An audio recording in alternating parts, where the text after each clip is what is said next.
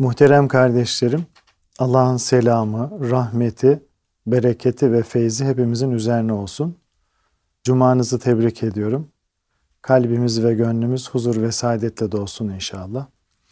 Sohbetimize teberrüken Peygamber Efendimizin, Ehli Beyt'in, Ashab-ı Kiram Hazaratı'nın ervah-ı tayyibelerine, Peygamberler silsilesinin aziz ruhlarına, Sadat-ı Kiram Hazaratı'nın ve şehitlerimizin ruhlarına, dinimizin, imanımızın, vatanımızın ve milletimizin muhafazasına, her türlü musibet ve iptiladan kurtulup selamet ve afiyete vesile olması dua ve niyazıyla bir Fatiha-i Şerife, üç İhlas-ı Şerif okuyalım. Euzu billahi mineşşeytanirracim. Bismillahirrahmanirrahim. Elhamdülillahi Rabbil Alemin ve salatu ve selamu ala Resulina Muhammedin ve ala alihi ve sahbihi ecmain. Muhterem kardeşlerim, Rebiül Evvel ayının içerisindeyiz. Efendimizin dünyayı şereflendirdiği bu ayın hepimizin hayatında büyük bir e, berekete vesile olmasını Rabbimizden niyaz ederek sohbetimize başlamayı arzu ediyorum. Cenab-ı Hak inşallah bu ayın feyzinden ve bereketinden hepimize istifade etmeyi nasip etsin. Efendimizle e, olan gönül bağımızı artırmaya vesile kılsın inşallah. Muhterem kardeşlerim, insanoğlu sır saklayan, bazen onu faş eden, yani açığa çıkaran, ortaya çıkaran bir e, varlık. Tabi sırlarla yaşamak hayatımızın içinde zaman zaman yer alan bir gerçeklik, bir olgu. Dolayısıyla bizlerin de kimseye söylemediğimiz, e, gönlümüzün derinliklerinde sakladığımız sırlarımız vardır. Başkasının bilmediğinden emin olduğumuz bu esrarı, yani bu sırları bir gün muhatabımızın ağzından duyduğumuzda çok şaşıracağımız, hatta şok olacağımız, e, belki de halden hale girip ne yapacağımızı bilemediğimiz durumlarla karşılaşırız.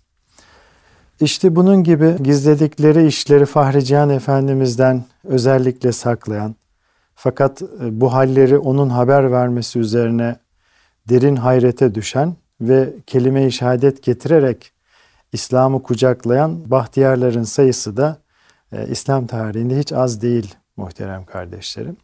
Bugünkü sohbetimizde hayalen de olsa o gül devrine uçacağız. Resul-i Kibriya Efendimizin huzurunda cereyan eden bu tür ihtida olaylarını hep birlikte e, sizlerle paylaşacağız.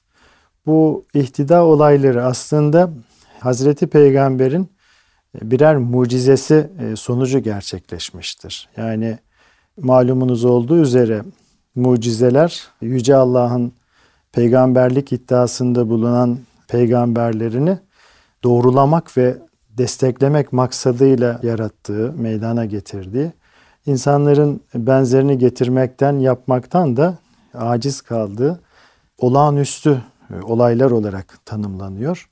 Dolayısıyla Efendimizin e, bu tür e, mucizeleri bu kabilden bir mucize olarak değerlendirilmesi gerekiyor. Bu tür Efendimizin hayatındaki mucizelerinden birçok ihtida olaylarının olduğunu görüyoruz. Yani Efendimizin bir postacı değil Allah'ın Resulü olduğunu mucizelerle de Cenab-ı Hakk'ın desteklediğini anlamış oluyoruz.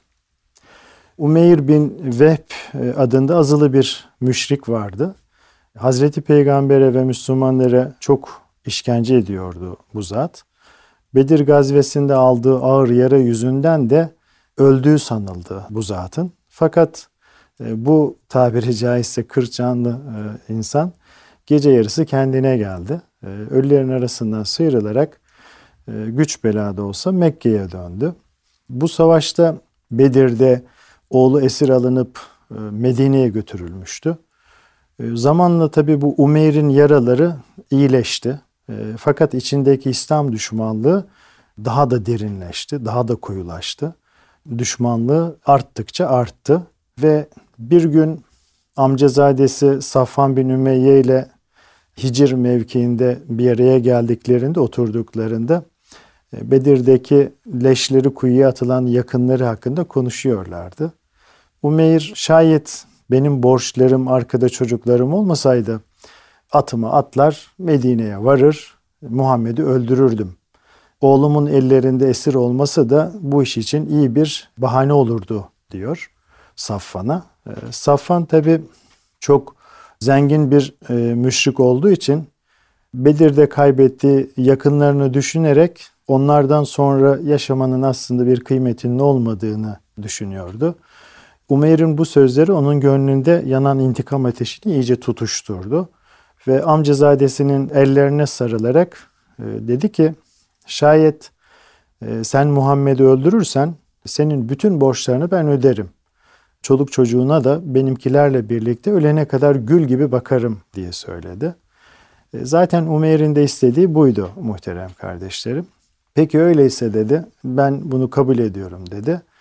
Ve bu anlaşmamızı yalnız e, saklı tut, gizli tut. İkimizin arasında bir e, sır olsun bu diye de kendi aralarında ne yaptılar? Anlaştılar.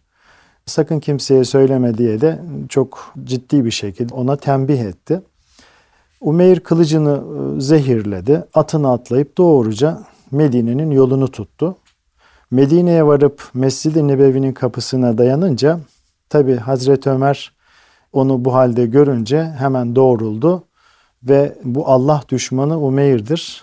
Buraya mutlaka bir kötülük yapmak e, niyetiyle gelmiştir diyerek yani böyle düşünerek onun Hazreti Peygamber'in huzuruna varmasından önce hemen kendisi vardı Efendimizin yanına ve durumu Efendimiz'e arz etti.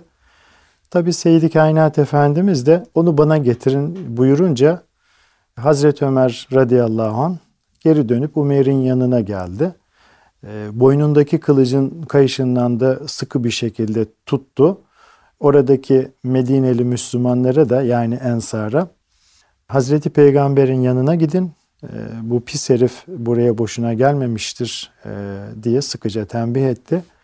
Umeyr'in boynundaki kılıcı da e, sımsıkı yakalamıştı. E, ne olur ne olmaz diye tedbiren. Tabi Hazreti Peygamber sallallahu aleyhi ve sellem tekrar seslendi. Onu bırak ya Ömer sen de gel Umeyr diye buyurduktan sonra oraya niçin geldiğini sordu Efendimiz Umeyr'e. Sonra da aralarında şu konuşma gerçekleşti. Umeyr dedi ki Efendimiz'e oğlum elinizde esir bir iyilik edip de onu bırakırsınız diye geldim diyor. Öyleyse şu boynundaki kılıç ne diye Efendimiz sorunca öyle kılıç olmaz olsun bize ne faydası dokundu ki dedi. Bana doğru söyle buraya niçin geldin diye Efendimiz ısrar edince dedim ya e, oğlumu sizden istemeye geldim diyor. Peki öyleyse Hicr mevkiinde Safan bin Ümeyye ile yaptığınız anlaşma neydi diye Efendimiz o sırrı, kendi aralarındaki sırrı ona söyleyince Umeyr birden ürktü, kekelemeye başladı. Ee, ne yapacağını şaşırdı. Safvan'la ne konuştuk diye sorunca Umeyr, Peygamber Efendimiz de e, şunları söyledi. O Bedir'de kuyuya atılan kimselerden bahsettiniz. E, sonra sen borcum ve şu çocuklarım olmasaydı gider Muhammed'i öldürürdüm dedin. E, Safan borcunu ödemeyi, çocuklarına bakmayı üstlendi, kabul etti. E, sen de kalkıp buraya geldin. Fakat Allah Teala yapmayı düşündüğün işe asla izin vermeyecektir e, buyuruyor Efendimiz. Tabi Fahri Kainat Efendimiz konuştukça Umeyr renkten renge giriyordu. Sonra tabi kelime-i şehadet getirmeye başlayarak dedi ki bu konuyu sadece Safvan'la ikimiz konuşmuştuk. Yani ikimizin arasında olan bir sırdı. Yanımızda e, herhangi başka bir kimse yoktu.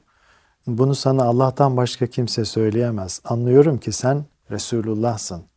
Bana doğru yolu gösteren Cenab-ı Hakk'a Allah'a hamdolsun diye orada e, İslam'ı kabul ediyor Umeyr.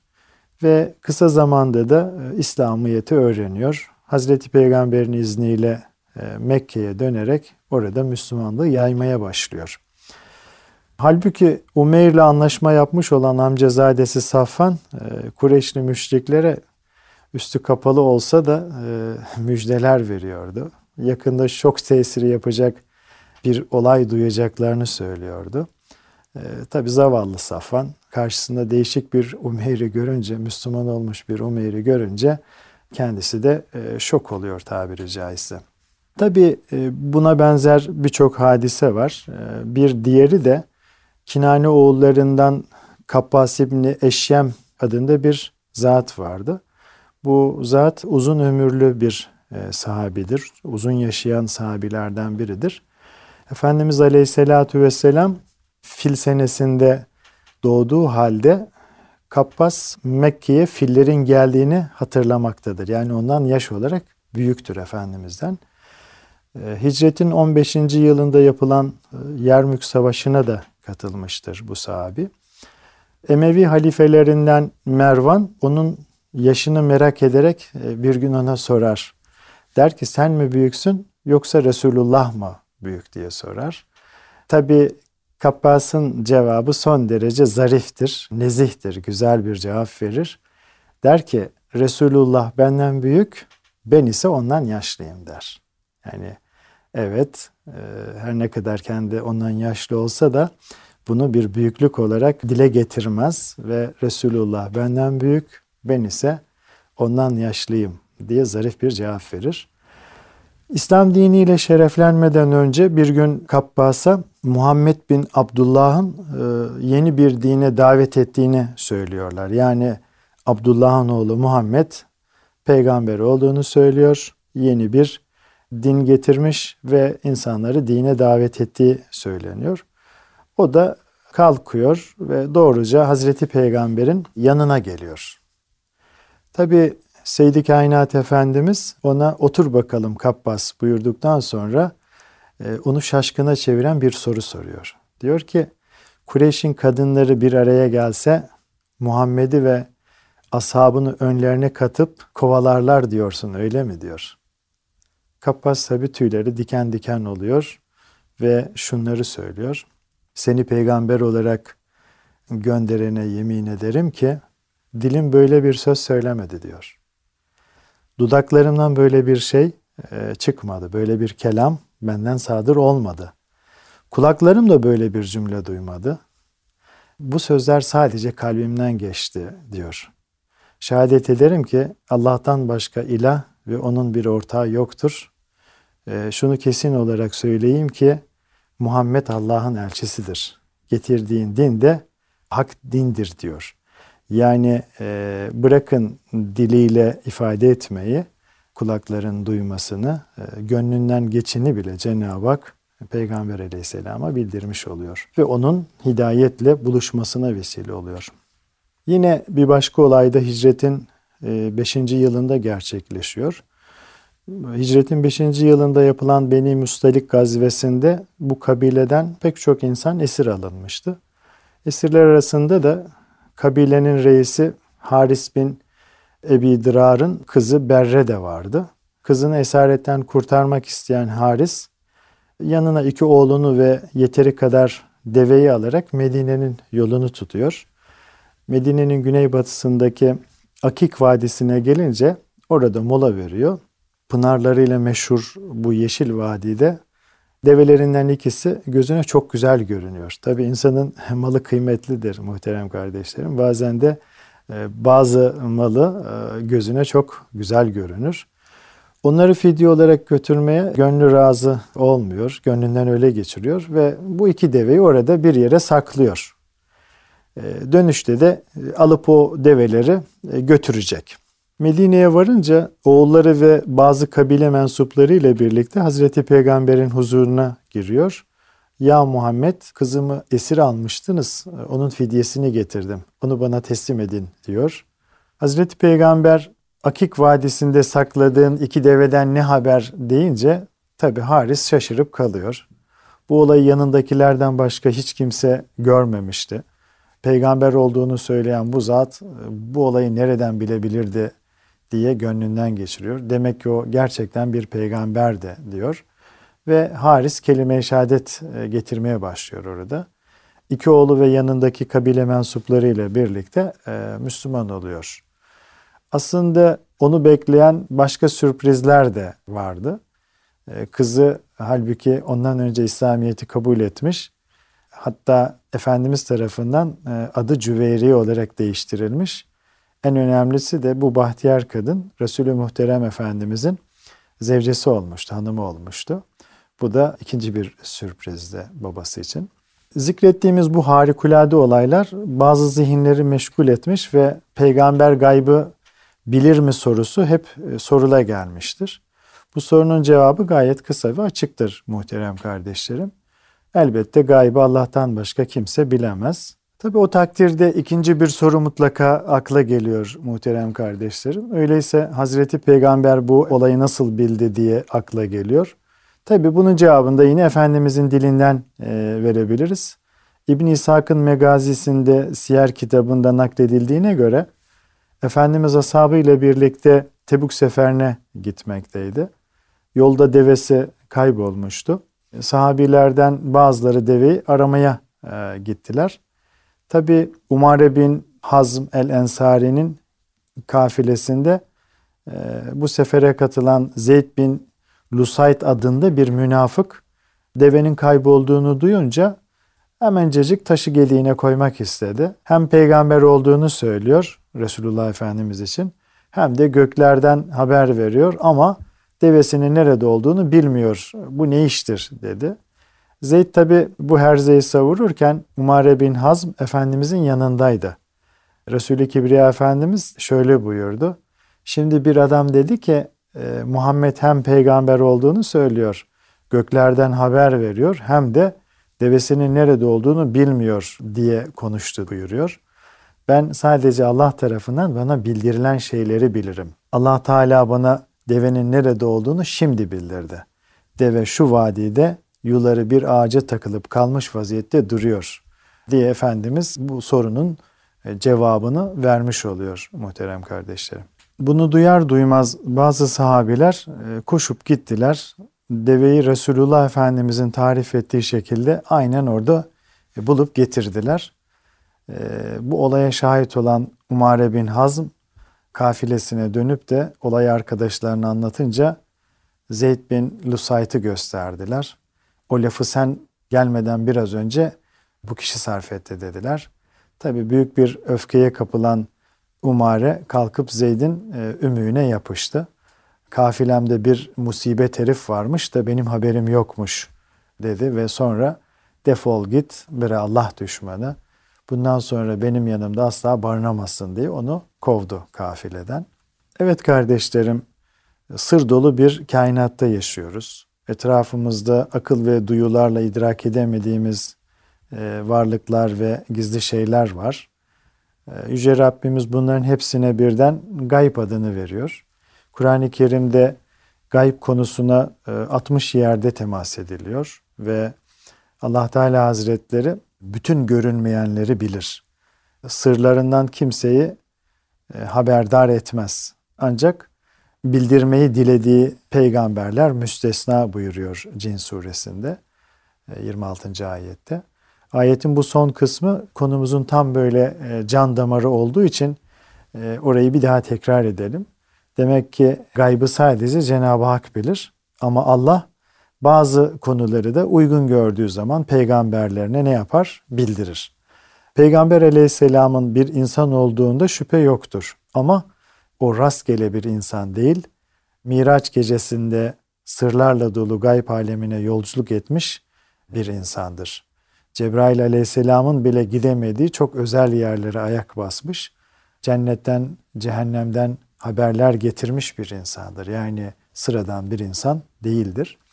Sadece Miraç'ta değil, dünyada ve ashabın arasındayken bile cenneti ve onun güzelliklerini görüp e, seyretmiş bir insandır Efendimiz. Kainatın güneşi bir gün namazdan sonra ashabıyla e, sohbet ediyor. Sahabiler namaz esnasında Hazreti Peygamber'in yaptığını gördükleri fakat izah edemedikleri bir davranışı soruyorlar. Yani anlam veremiyorlar. E, ya Resulallah namaz kılarken sanki böyle bir şey almak ister gibi elini uzattığını, sonra geri çekildiğini gördük. Fakat neden öyle yaptığını anlayamadık diye Efendimiz'e soruyorlar. Tabi Peygamberler Sultanı da şöyle buyuruyor. O sırada cenneti gördüm. e, oradan bir salkım üzüm koparmak istedim. Şayet cesaret edip de koparsaydım onu dünya durdukça yer bitiremezdik buyuruyor. Buhari'de zikrediliyor bu hadis-i şerif. Dolayısıyla muhterem kardeşlerim Cenab-ı Hakk'ın e, bildirdiklerini peygamberler bilirler. Nefel bin Haris peygamber efendimizin amcasının oğluydu. Kardeşlerinin en yaşlısı oydu. Hatta amcaları Hazreti Abbas ile Hazreti Hamza'dan da yaşlıydı. Nevfel Bedir gazvesinde müşriklerin tarafında yer almıştı. O zaman henüz Müslüman olmamıştı. Hazreti Abbas gibi e, o da Müslümanlara esir düşenlerdendi. Onun işte bu sırada pek hoş bir olay üzerine e, Müslüman olduğu söylenir muhterem kardeşlerim. Varlıklı olan esirlerden e, kurtuluş akçesi dediğimiz fidye vermeleri isteniyordu. Resul-i Ekrem Efendimiz de Nefel'in yanına gelerek e, sen de fidyeni ver ve kurtul buyurdu. Nefel tabi yakasını bedavadan kurtarmak istiyordu. Niyeti böyleydi. İyi ama benim fidye verecek malım yok ki diye acındırdı kendisine böyle yakındı. Tabi zavallı Nefel karşısındaki zata sırlar kapısının aralandığını e, bilmiyordu. O e, bir peygamberle değil, peygamber olduğunu iddia eden biriyle konuştuğunu zannediyordu. Tabi Efendimiz onun gözlerinin içine bakarak şu Cidde'deki mızraklarını versene buyurunca e, Nevfel tabi neye uğradığını şaşırdı. Ne yapacağını bilemedi. Önce derin bir hayrete düştü. E, sonra da bu hayret büyük bir hayranlığa dönüştü. Ve titrek bir sesle yemin ederim ki Cidde'de mızraklarım olduğunu bir Allah bir de ben biliyordum. Başka hiç kimsenin bundan haberi yoktu. Vallahi sen Resulullah'sın dedi. Sonra da kelime-i şehadet getirerek e, Müslüman oldu. Tabi Nevfel daha sonra e, Hendek gazvesi sırasında Medine'ye hicret etti. İslam ordusunun Huneyn gazvesine hazırlandığı günlerde e, bu kutlu orduya tam 3000 mızrak bağışladı muhterem kardeşlerim. Yine bir başka hadise muhterem kardeşlerim. E, Husayn bin Numeyr görünüşte Müslüman olmuştu. Fakat İslamiyet henüz gönlüne girmemişti, gönlüne sinmemişti tam karar kılmamıştı, yerleşmemişti. Peygamber aleyhisselamın Allah elçisi olduğuna dair hala şüpheleri vardı. Bir gün Husayn hiçbir Müslümanın yapmayacağı bir iş yaptı. Müslümanlardan toplanan zekat hurmalarını kimsenin göremeyeceğinden emin olduğu tenha bir saatte çaldı ve kaçtı. Tabi çok geçmeden evine gelen bir haberci Hazreti Peygamber'in kendisini huzuruna çağırdığını e, söyledi. Husayn yaptığı hırsızlık sebebiyle çağrıldığına ihtimal vermediği için böyle soğukkanlı bir şekilde soğukkanlılığını bozmadan e, Efendimizin huzuruna geldi. Resul-i Ekrem Efendimiz onu karşısında görünce yazıklar olsun sana zekat hurmalarını neden çaldın diye e, sordu. Tabi e, Husayn o zaman büyük bir taaccüp içinde şaşırıp kaldı hurmaları çalarken kendisini hiç kimsenin görmediğinden kesinlikle emindi. Demek ki görünmeyen biri vardı ve e, ona bu işi haber vermişti. E, şu halde o gerçekten Resulullah'tı. Artık suçunu saklamanın manası yoktu. Ve Husayn bir başka gözle görmeye başladığı kainatın efendisine şunları söyledi. Allah'ın sana bildirmeyeceğinden e, emin olduğum için bu işi yapmıştım. Ama şimdi görüyorum ki Allah sana olup bitenleri bildiriyor. Şu ana kadar sana gönülden inanmamıştım fakat şimdi senin Allah'ın elçisi olduğunu bütün benliğimle, bütün kalbimle inanıyorum dedi. Tabi e, hurma hırsızının her şeyi böyle açık açık söylemesi Efendimizin de hoşuna gitti ve onun suçunu bağışladı. Yine bir başka hadisede e, Ebu Şeym kendi ifadesiyle söyleyecek olursak cüretkar bir kimseydi. Anlaşıldığına göre yeni Müslüman olduğu e, günlerden birinde yolda giderken bir cariyeye rastladı. E, İslam öncesi devirlerin alışkanlığıyla e, cariyeye bir cimdik attı. Hani deriz ya bir cimdik atmak. Ertesi gün Hazreti Peygamber'in ashab-ı kiramdan biat almakta olduğunu duyunca o da diğer Müslümanlarla birlikte Resul-i Ekrem Efendimizin huzuruna gitti. Herkes tek tek Cihan Güneşi'nin huzuruna geliyor. Onun tekrarladığı dini hükümlere bağlı kalacağına dair beyat ediyordu, söz veriyordu. Sıra tam ona gelip de biat etmek üzere elini uzatınca Resulullah Efendimiz elini geri çekiverdi. E, sen şu dün cimdik atan adam değil misin diye sordu. Tabi e, Ebu Şem e, pek şaşırdı. Dona kaldı hatta. Cariyenin böğrünü tuttuğu sırada Peygamber aleyhisselam orada yoktu. Üstelik onun cimdik attığını kimse de görmemişti. E, tabii pek mahcup oldu. Başını eğip bir daha yapmayacağım ya Resulallah diye e, Efendimiz'e söz verdi. Tabi Gönüller Sultanı da onu daha fazla üzmek istemedi. Öyleyse tamam buyurdu ve Ebu Şehm'in biatını da kabul etti. O da İslamiyetle şereflenerek e, ebedi saadeti kazananlardan oldu. Cenab-ı Hak e, şefaatlerine nail eylesin kardeşlerim.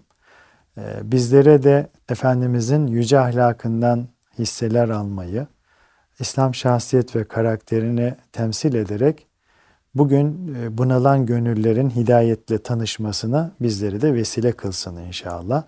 Kalın sağlıcakla. Lillahil Fatiha.